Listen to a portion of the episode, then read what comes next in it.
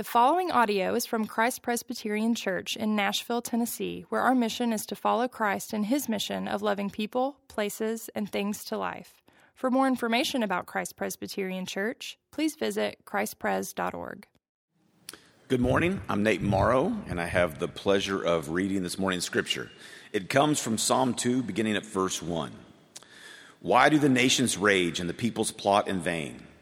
The kings of the earth set themselves, and the rulers take counsel together against the Lord and against his anointed, saying, Let us burst their bonds apart and cast away their cords from us.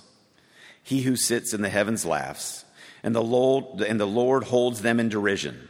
Then he will speak to them in his wrath and terrifying them in his fury, saying, As for me, I have set my king on Zion, my holy hill. I will tell of the decree. The Lord said to me, You are my son. Today I have begotten you.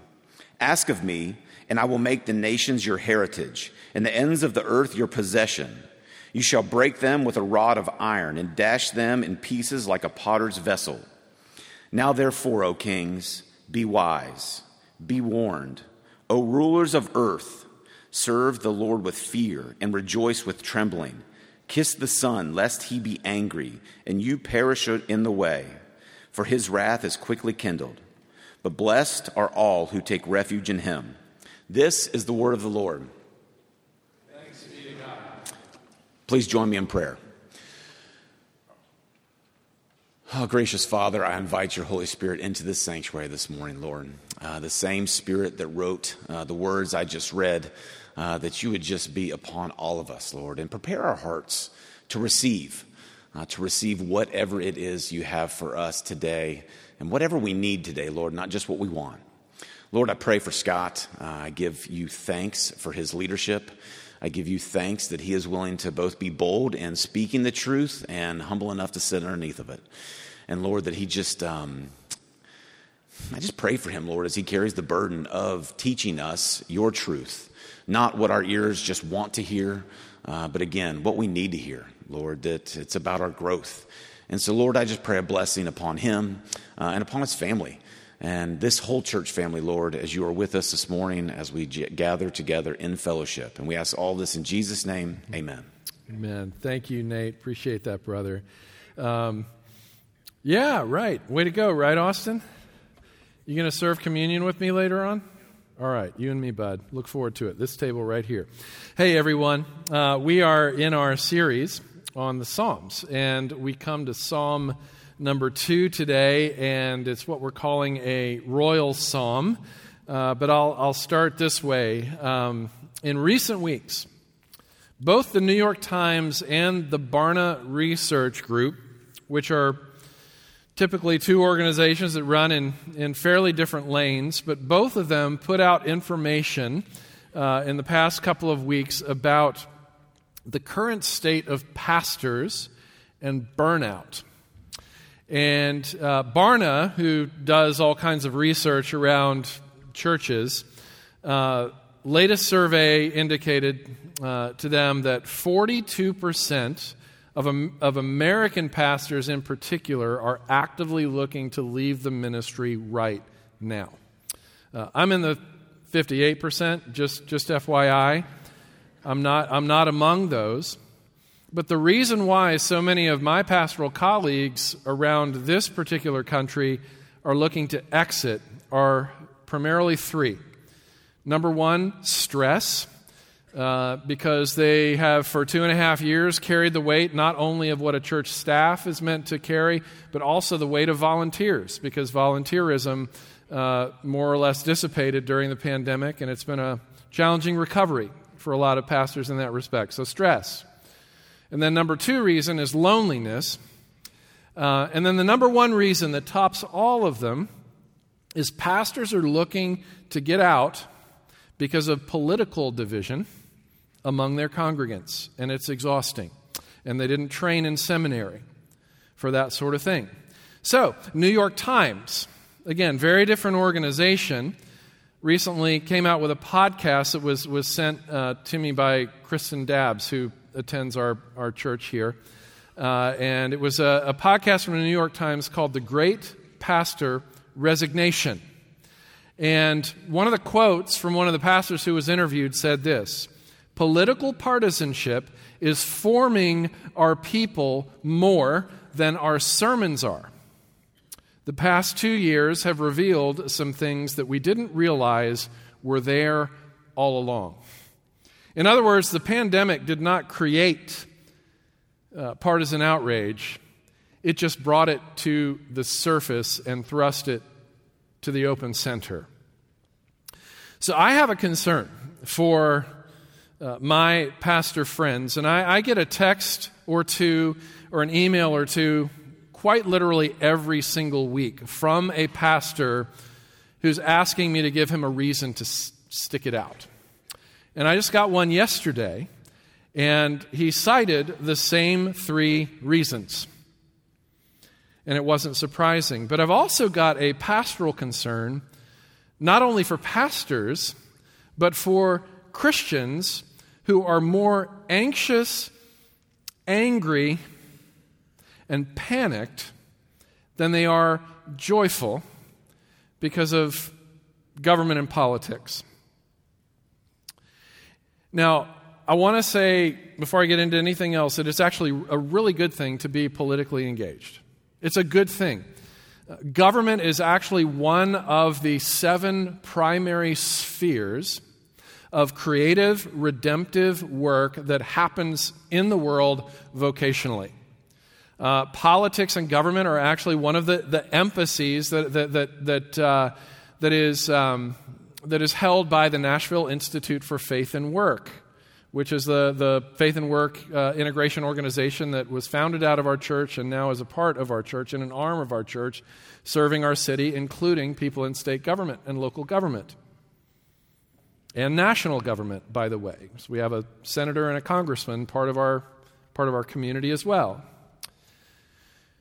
Government is, is, is one of the three spheres also that God established government, nuclear family, local church. Those are the three, those are the three institutions that God Himself established for the flourishing of people, places, and things. So, Psalm 2 is not a referendum against government. It's not a referendum against leadership and power. It's not a referendum against any of that.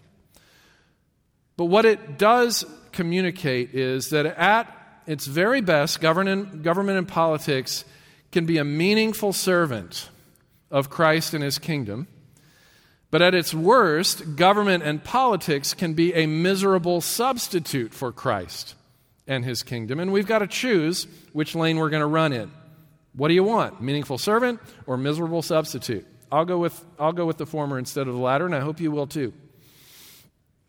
So enter the royal psalms, of which the second psalm is a prototype.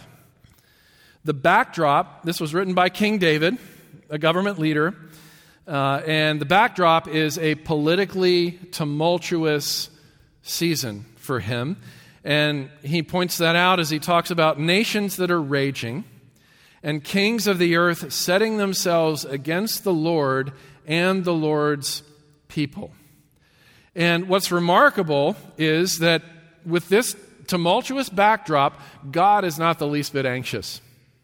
In fact, it says the opposite. The Lord in heaven, he's laughing. He thinks it's funny.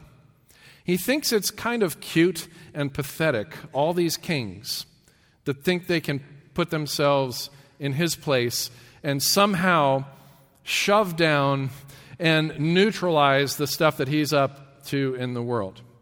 The Lord in heaven laughs. And because the Lord in heaven laughs, the Lord's people can also laugh. And what I want to do is convince you of that uh, through three primary uh, points. First, there's a cosmic conflict going on. Secondly, there's a king and a kingdom that cannot fail. And finally, there's a reign that has only begun. So let's start with the cosmic conflict. Again, verses 1 through 4 nations rage and plot and scheme, and kings and rulers set themselves up against the Lord and against his anointed. So, this word anointed in this context refers immediately to King David and also by extension through King David, the people that he represents, the people of God, the nation of Israel. And the New Testament parallels and the present day parallels of this would include Jesus Christ, the, the, the, truly anointed one with capital A, capital O, and Christians and his people, and those that, that the Bible refers to as a holy nation, a royal priesthood to serve the world under Christ. That's who we are, that's how we're described by the Holy Spirit himself. So there's this cosmic conflict and it basically is summarized in this way you've got entire governments all over the world in every season of history that do what every individual human heart also does resists God. Resists God. Now, you know, Romans 8 highlights that. It, it puts some language to it where it talks about how the natural heart of a human being, and by extension, the natural heart of, of a collective, of a party, you could say, of, of, of, a, of a kingdom that is an earthly kingdom instead of a heavenly one, the word that Romans 8 uses is hostile and also unsubmissive. It will not submit to God, nor can it, because its, its, its heart is injected with the poison of anti godness and raging lust for power and control and keeping our hands on our own lives rather than recognizing we're not our own. So, so C.S. Lewis says, though, on the other hand, when the light of God awakens a person and then awakens some people and awake, awakens a whole community and then awakens an entire movement around the world called the kingdom of God,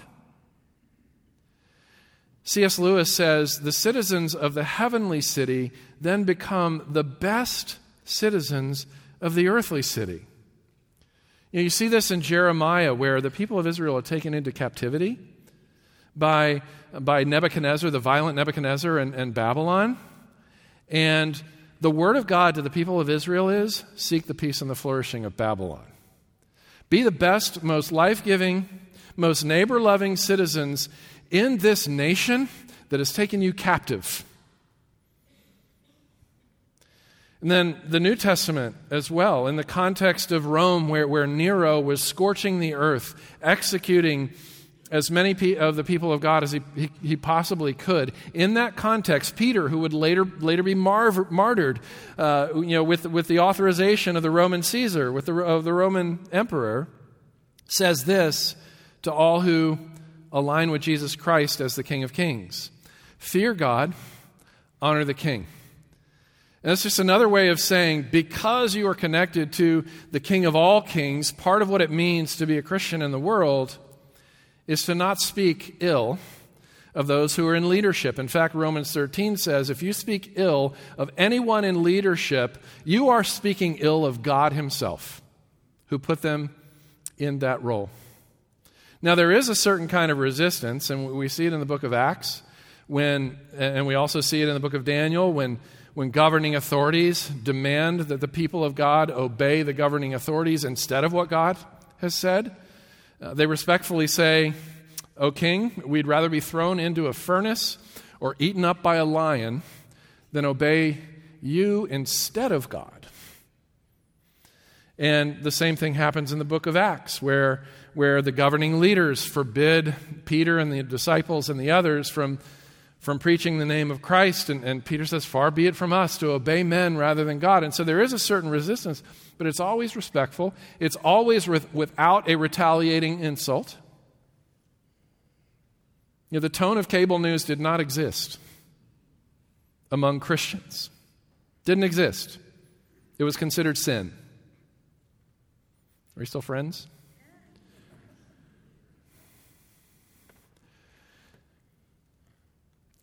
The best citizens of the earthly city are going to be ones who were influenced the most by the heavenly city.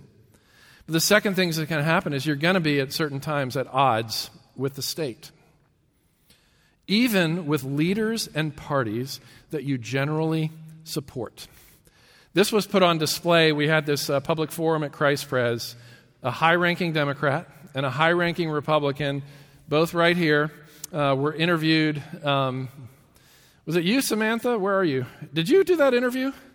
Was that you? Okay, that was Samantha, incredible journalist. And uh, both of them were asked, Would you ever consider running for president?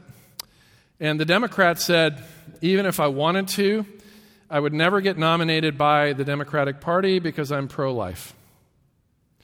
And turned to the Republican, uh, and he said, My party probably would never put me forward either because I am in favor of things like everyone having access to health care and the government making sure that that happens. And so here you have two men from different parties who are more like each other than they are like their parties in terms of how they see a flourishing world happening.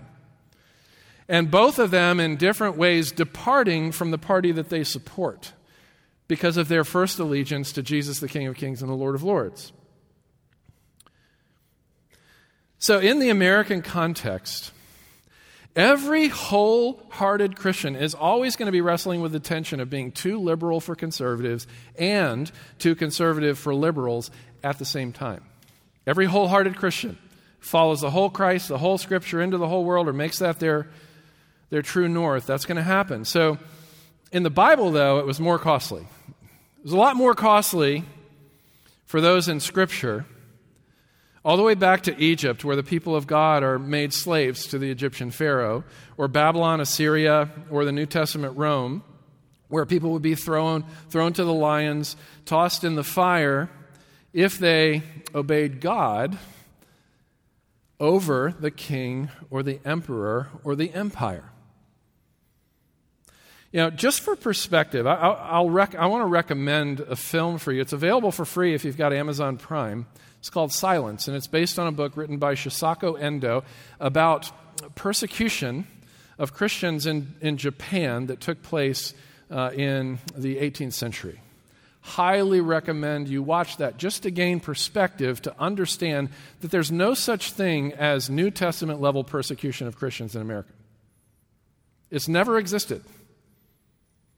We get our feelings hurt, other people get their heads lopped off. And so I want you to understand that so that you'll have it all in perspective that 11 of the 12 disciples were actually martyred because of their faith, just like Jesus was. And in the, this whole context of, of bloodbath after bloodbath at the hands of tyrannical governments, what does it say about the Lord? The Lord in heaven laughs. He thinks it's silly. All of this love for power. And we can laugh too. What on earth? So, so Walker Percy, uh, the great novelist, gives a, a meaningful perspective on this. He was asked once by somebody why he became a follower of Jesus, why he became a Christian. And he gave two reasons. And the first one was because the Jews still exist. And they shouldn't, but they do. I'll give you the second reason in a minute, but what does that have to do with anything? There's no earthly reason why the Jews should still exist. Pharaoh tried to exterminate them when they escaped through the Red Sea and got exterminated instead. They spent 40 years in the desert with no grocery stores, no clear access to water or food. And then later on, they faced, you know, Herod's genocidal decrees to, to exterminate every boy born in the land. And then Hitler's Holocaust. You know, those of you who've you know, immersed yourselves in the, in the, beautiful production of The Hiding Place at, at Christ Pres Academy's um, uh, uh, theater right across the parking lot in partnership with, with um, The Rabbit Room and Matt Logan Productions and also Jake Speck over here, who originally commissioned that play. If you have seen that or if you've read The Hiding Place, you understand these things. The Jews, by all earthly considerations, should have been gone a long time ago, and yet they're here. The same is true of the Christian church. More persecution around the world now than ever in the history of the world, and it's always been so. And yet Jesus' promise stands I will build my church. The gates of hell will never prevail against it. No weapon fashioned against my people will ever stand. And the entire Bible is written by slaves and exiles and prisoners, you guys. And here we are. Seven billion people in the world, and one third of them follow and worship Jesus Christ today. How is that even possible unless there's a king of kings beyond every king? Unless there's a power above every power, unless, unless there's a Lord above and beyond every Lord. That's the micro picture, but there's or macro picture, but there's also a micro picture here. The, the, the, the history of Christianity is filled with the triumph of individual underdogs. David, the psalmist today, is one of those underdogs. He's the author of this and 50% of the Psalms. And David was a young man who grew up with a father wound. And it's illustrated when the prophet Samuel uh, comes to a man named Jesse and says that the Lord has told me that one of your seven sons is, or I'm sorry, one of your sons is going to be the next king. And, and, and even though he has seven sons, he brings only six to the prophet. Number seven isn't even a consideration to the father. And the prophet's like, none of these six. Do you have any other sons? And he, and he says, if you, if you take the direct literal translation from the Hebrew, Jesse says, oh, there is still the runt taking care of the sheep. Well, that runt ended up being the king because of God. It also says in the 27th Psalm that David's mother abandoned him also. And there were other betrayals along the way. King Saul, his predecessor, wanted to get rid of him because he was jealous of David, this, this rising up and comer man of God after the Goliath incident, which you may have heard of. It said from that point forward, Saul kept a jealous eye on David. You know, put a hitman on him, put a bunch of hitmen on him. God preserved his life. Later on, David's own son, Absalom, got attracted to the power that his dad had and wanted it for himself.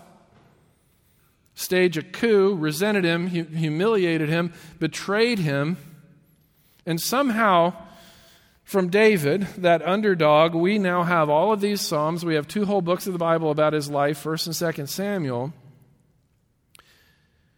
Jesus calls himself the Son of David. You know, God takes this runt in the eyes of the world, this runt in the eyes of his own Father, and turns him into this global, formidable, transgenerational force whose words continue to change the world and entire civilizations. That's the God we're, we're looking at here. Not to mention Joseph, elevated from prison to becoming the prime, prime minister of Egypt. Or Isaiah, who experienced nothing but hostility in his lifetime, and now all over the world. Kings and queens listen to world class artists singing Handel's Messiah to them at Advent time, which is based on Isaiah's prophecy. Not to mention that 11 of the 12 disciples were eliminated as martyrs, and, and we are basing our lives around their words today. There's a cosmic conflict, but make no mistake, there's a clear winner and a clear loser in that conflict. Which brings me, second, to the king and the kingdom that cannot fail. So, Old Testament, we've got all these power hungry kings who set themselves against the Lord and his anointed Pharaoh, Nebuchadnezzar, uh, Tiglath-Pileser of Assyria, and then in the New Testament you've got Herod and his violent decree against the sons of the innocent. You've got Nero, who you know under whom Many of the disciples, including the Apostle Paul, were martyred. So, William Plumer, who's a, a British uh, politician, government person, and also um, you know, public intellectual, and also a pastor, observes that of the 30 high ranking Roman officials who distinguished themselves by their zeal to persecute the early Christians, here's what happened to those 30 high ranking Roman officials. One became deranged, one was slain by his own son, two went blind, one drowned, one strangled, one died in brutal captivity, seven died from loathsome diseases and circumstances, three died by suicide, five were assassinated by their own servants, eight were killed in battle or died in prison, and the remainder got immobilizing diseases, which, which gives added meaning to words like, the Lord will speak to them in his wrath. He will terrify them in fury, saying, As for me, I have set my king on Zion, on my holy hill. Or as one of my favorite bands, Radiohead, likes to say in their song Karma Police, this is what you get when you mess with us. It's as if this psalm is saying, This is what you get. When you mess with me, when you, when you mess with my anointed, when you mess with my people, this is what you get. It sounds mean, maybe, sounds harsh, maybe, but I am a charlatan and completely unfaithful if I don't tell you that Jesus Christ has teeth. He is a lion just as well as a lamb. He is severe just as well as he is kind. He is full of conviction just as well as he is full of compassion. You know, as the Old Testament scholar Derek Kidner says, there is no refuge from the Lord. There is only refuge in the Lord. It's as if God is saying that He is there to save us from Himself. The lamb is there to save us from the lion. I mean, he makes, he makes the, the lion's den, Jesus with teeth makes the lion's den in the book of Daniel look like Mary Poppins, you guys. You know, one of, one of my friends was reflecting in a conversation the other day about how his heart goes out, especially to American senior citizens who are glued to cable news. And he's thinking specifically of those who've got wealth, who've got family members, whose houses are paid for, and who have maybe 10, 12 years left, and they are choosing to spend those years anxious and angry and restless over American politics. And he says they, they're, they're miserable when they could be enjoying life. They could be laughing with the Lord in heaven. It's not just seniors, though, you guys. Any Christian who equates non or anti Christian government with the defeat of Christ or Christianity has lost their way. He cannot be defeated. And so verse 10 says, Be wise, which was the subject of last Sunday's message. Wisdom is being able to see things from God's perspective and to assess and evaluate and analyze things from the way that God sees things. Because our view is limited. Wisdom sees the big picture, wisdom learns.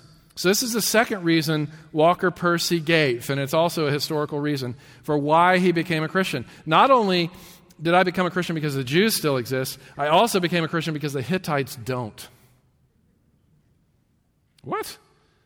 Who are the Hittites? Well, like other foes of God, Midian, Assyria, Babylon, the Hittites were powerful, ambitious, aggressive, global forces, and now they're gone.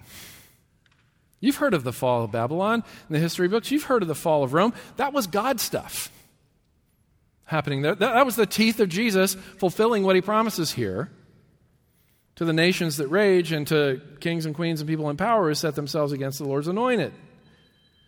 And today, people are naming their sons after Joseph, Isaiah, Esther, Mary, the 12 disciples, and they're naming their dogs after Nebuchadnezzar, Nero, Caesar, and Herod.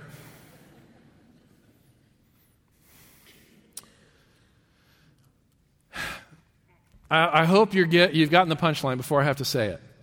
If you are not with Jesus Christ, I have absolutely no hope to offer you. None.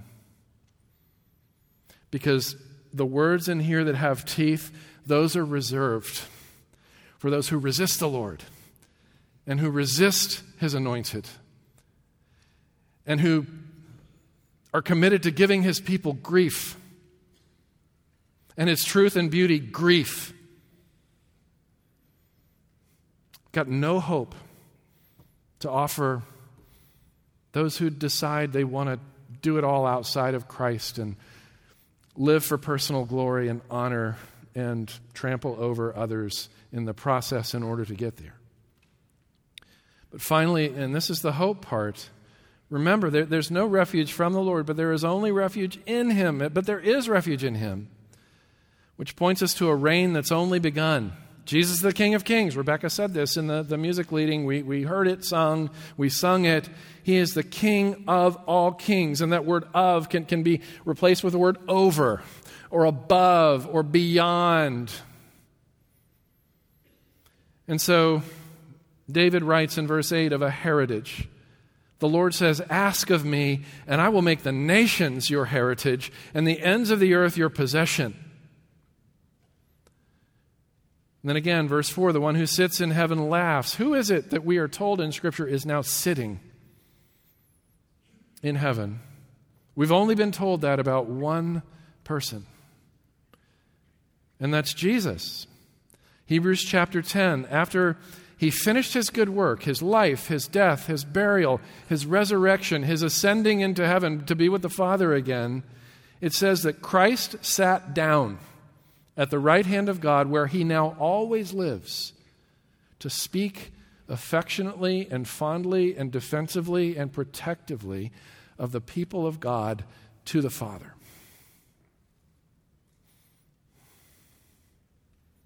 There is refuge in him. And mysteriously, he also sits with us, as we will now get to experience here in a moment. Jesus, in the same way that he reclined at table at the table with tax collectors, prostitutes, lepers, disciples, people that he accepted and embraced because they felt their need and they asked for him to be the resolution to their need. And he was so glad to come through. He now sits at the table with us. Sitting at the table is a gesture of friendship.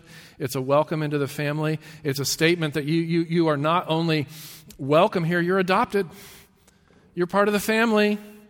This is like Thanksgiving. This isn't like, you know, going out to Chipotle. This is, this is like the meal, except every week is a holiday, every week is a holy day, and we gather around the table together.